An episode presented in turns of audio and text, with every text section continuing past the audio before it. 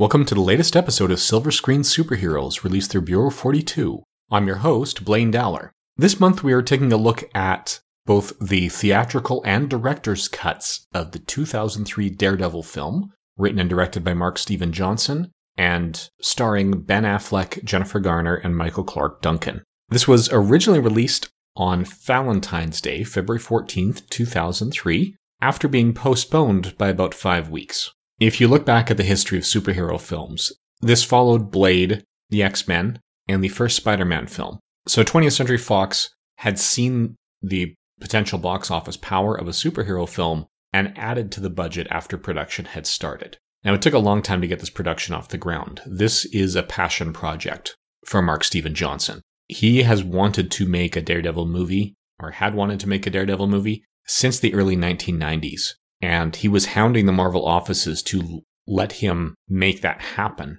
so badly in the 90s at one point they had taken out a restraining order against him to keep him out of there. And then when Avi Arad took over the company and was trying to get things back on screen and back on track, that was his main goal was to license these properties to movies and use that to feed people back into the comics. He learned about Mark Steven Johnson's passion for this project and his desire to do it, and he set up a, a meeting with him and worked with Fox, and things started to get off the ground. Things started to really take shape when Ben Affleck mentioned in an interview that Daredevil is one of the few heroes that he'd be willing to put on a costume for, because Daredevil is his favorite comic book character. And when Mark Steven Johnson heard that, Ben Affleck was a pretty big star at the time. He managed to get Affleck signed, and that was the final piece they needed to greenlight and get the movie going. So why was it so difficult for Mark Steven Johnson to make this happen? Well, if you look at his credits prior to this, he had Grumpy Old Men. That was his debut. He gets credit for creating the characters for Grumpier Old Men, but he didn't have any direct involvement.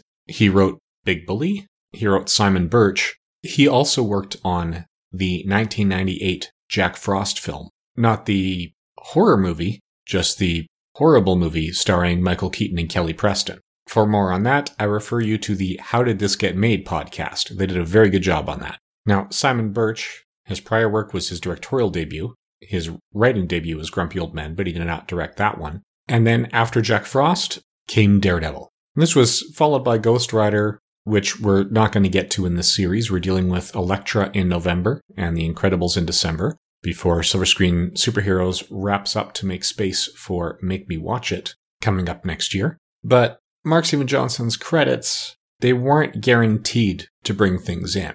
I mean, yes, Grumpy Old Men had exceeded a lot of expectations. Some of his other films did well enough, but none of them were the style of film that would convince people that he was the right fit for Daredevil. Daredevil has traditionally been Marvel's darkest hero, at least up until the 90s when Mark Steven Johnson tried lobbying to work on the character. Now, his career is still active. Following Daredevil and Ghost Rider, he directed When in Rome, Killing Season, and is currently filming Finding Steve McQueen. Now, when he brought in the cast, as I said, Ben Affleck was a big star at this point. This is coming after his debut in The Dark End of the Street as Tommy in 1981, obviously. He was basketball player number 10 in the Buffy the Vampire Slayer movie. Not that he was known for that. Then he got into Dazed and Confused, Mallrats, Chasing Amy, Phantoms, Armageddon, Shakespeare in Love, Dogma, Boiler Room, Reindeer Games, Bounce, Pearl Harbor, Jay and Silent Bob Strike Back,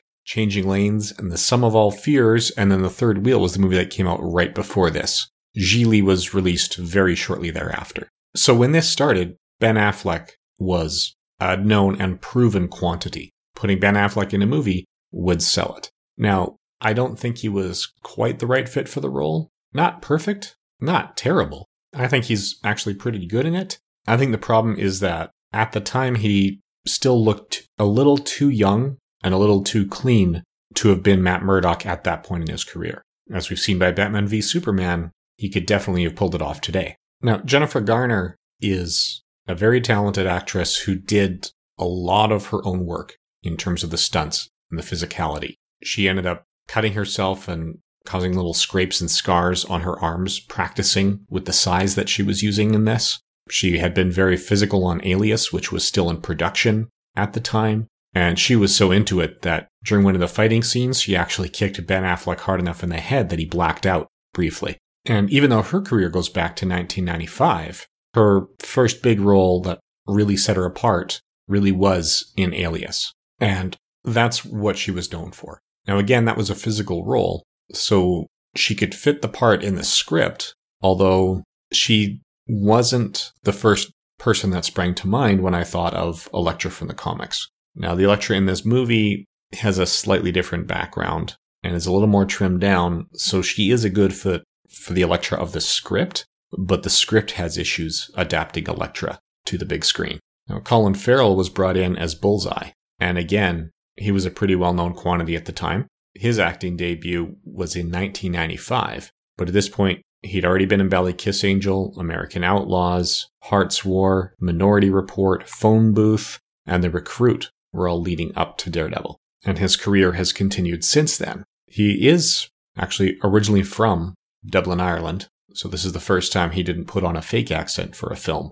They let him use his actual accent when they decided to make Bullseye Irish, which was not something established in the comics. That we actually deliberately know very little about Bullseye's background in the comic books. But Bullseye is actually fairly well represented aside from giving him a home country. And probably my pick for the best casting choice of the film is Michael Clarke Duncan as the Kingpin. He definitely had the physical stature and in fact had to gain 40 pounds on top of the 290 he started at when he was cast in order to play the role of the Kingpin, who was famous for being so physically imposing. He'd also been in Armageddon, as well as Night at the Roxbury, Breakfast of Champions, Sister Sister, Green Mile, Cats and Dogs, Planet of the Apes, Scorpion King, and King of the Hill. Now, while Michael Clarke Duncan was talented, his size did somewhat limit his choices because that just has to be part of the character he plays. He was so tall and large compared to everybody else that, you know, they couldn't treat it as just another guy. Whoever he played, that had to be a part of the character. Now, unfortunately, there was a lot of flack, especially online, for changing the race, but if you take the images out and just read the dialogue, I can't think of a single instance where the race of the Kingpin matters in the comics, but virtually every appearance makes mention of the fact that he is so massive and so muscular that that's just where he comes in. I have no problems with it. As I said, I think he was the best casting choice of the film. A close runner up to that is Jon Favreau as Foggy Nelson. He'd previously been Eric the Clown, who put out a fire with his giant shoes in Seinfeld. He was in Chicago Hope. He was Pete Becker in six episodes of Friends. He was in Dilbert in The Sopranos as himself. He was in Buzz Lightyear of Star Command as Crumford Lorak, and all of that led into his role in Daredevil. He's probably best known to superhero fans now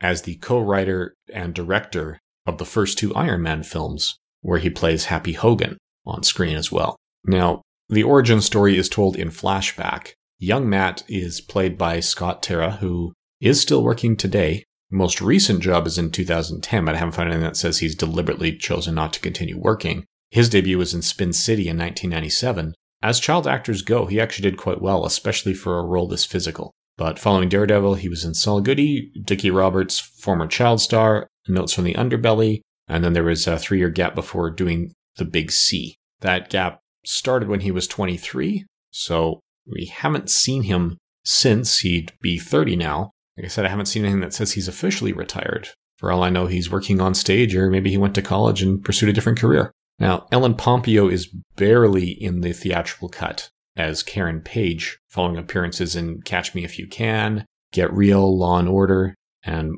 subsequent appearances as Dr. Meredith Grey in 276 episodes of Grey's Anatomy. So, sounds like kind of a key role in that series. Haven't seen it, but if it's Grey's Anatomy, Grey's the last name of her character, and she's been in 276 episodes, I'm betting she's featured prominently in that one. Whereas in this theatrical cut, she's got maybe 30 seconds of screen time that's probably doubled or tripled when you look at the director's cut. Now, Joe Pantoliano was coming in following The Fugitive, The Matrix, and Memento, so it was almost a step down for him to be in a part this small as Ben Urich.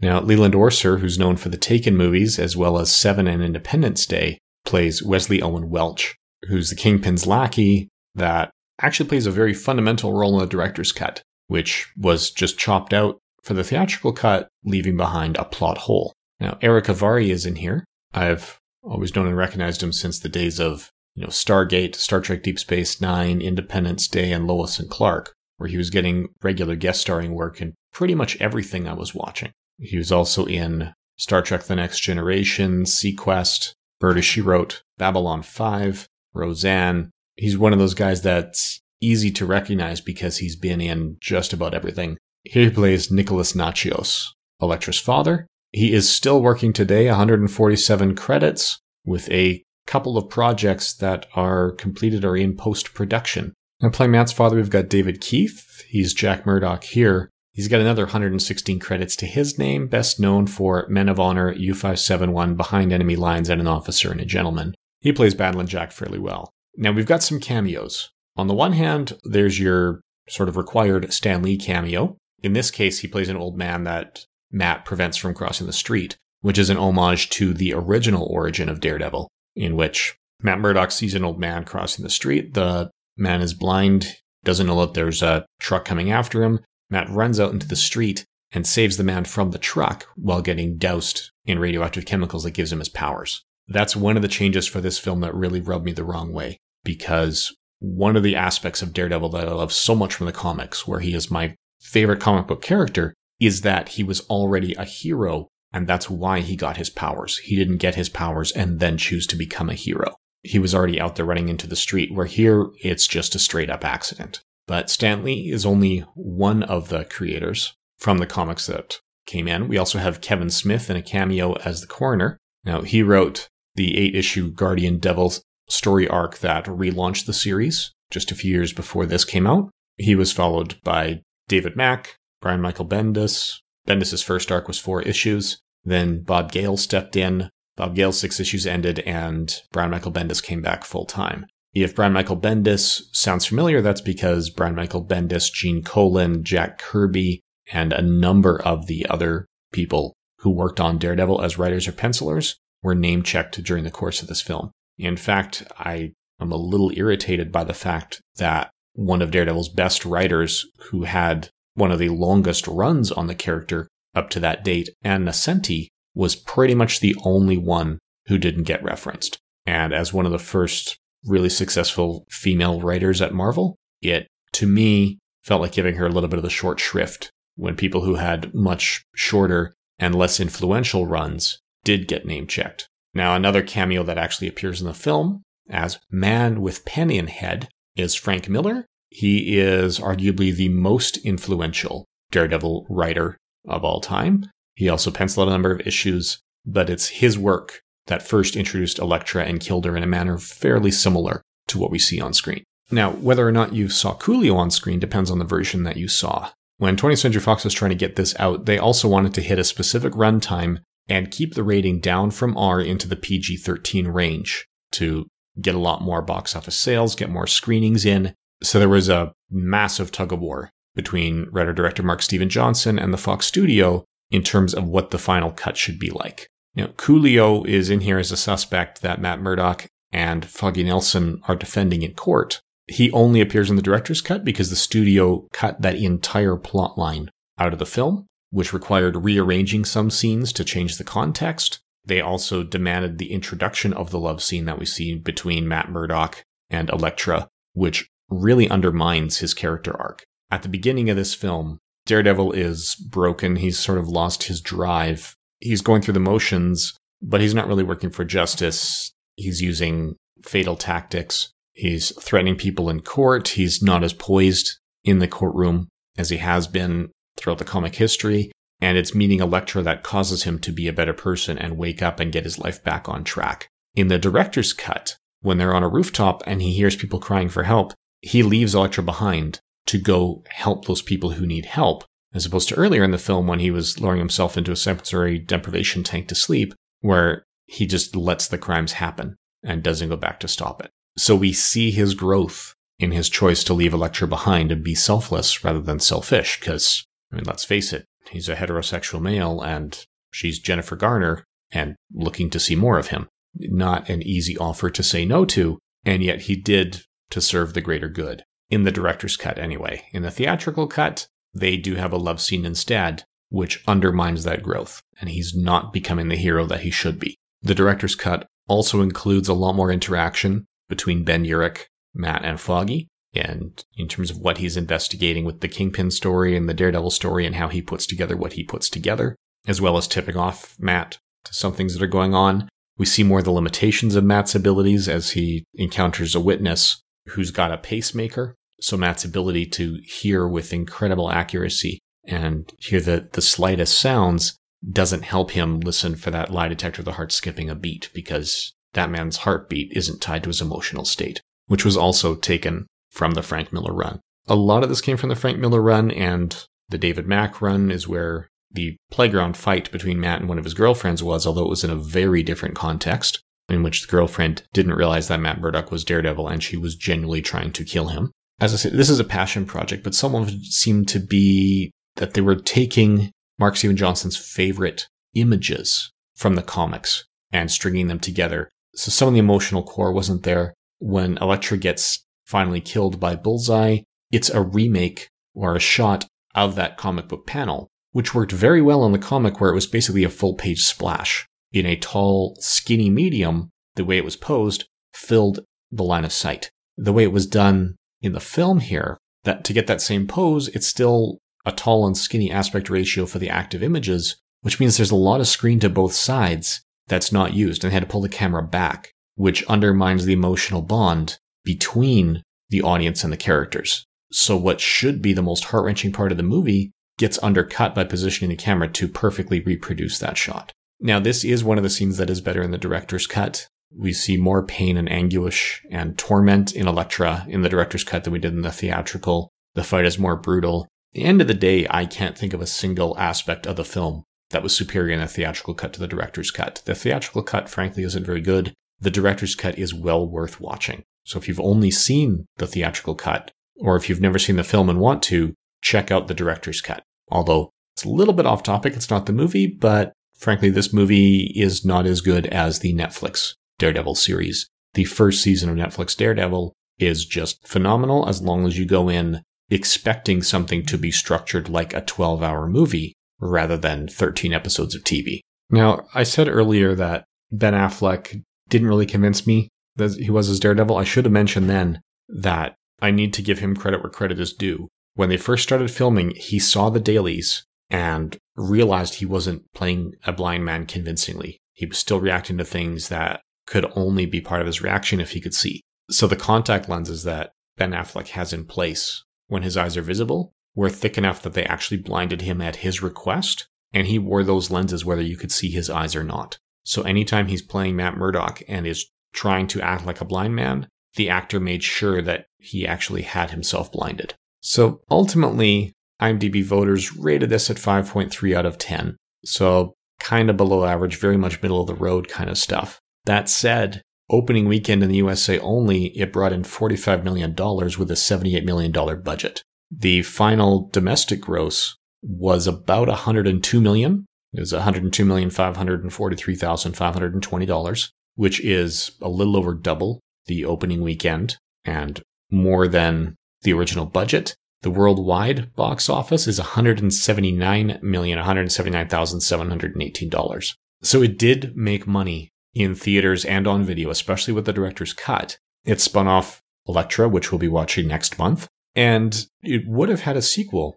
except Ben Affleck found the costume so uncomfortable, plus everything he was going through in his personal life with Gigli between Jennifer Garner and J Lo and everything that was happening there, he chose not to return. So Fox kept trying to reboot it, but by the time they realized that their period of time to make use of the license was almost up and having, having things in production, they were unable to find a writer and director who was willing to step in and produce a Daredevil movie within that short time frame. So even though they tried to keep the rights, they did lapse because they did not produce something with the Daredevil franchise for the stated period of time. So seven years after Elektra came out, the rights reverted back to Marvel, and that is how Daredevil landed at Netflix and is now building towards the Defenders. In any event, that's everything that we have to say about Daredevil. So, as we said, next month we are looking at the Daredevil spin off film Elektra, starring Jennifer Garner reprising her role. In the meantime, feel free to rate this and any of the shows you listen to on iTunes and Stitcher, whatever podcatcher you use. It really does help the shows get noticed. Share links with people who you feel may enjoy it. And send any and all feedback to Bureau42podcasts at gmail.com. Thank you for listening.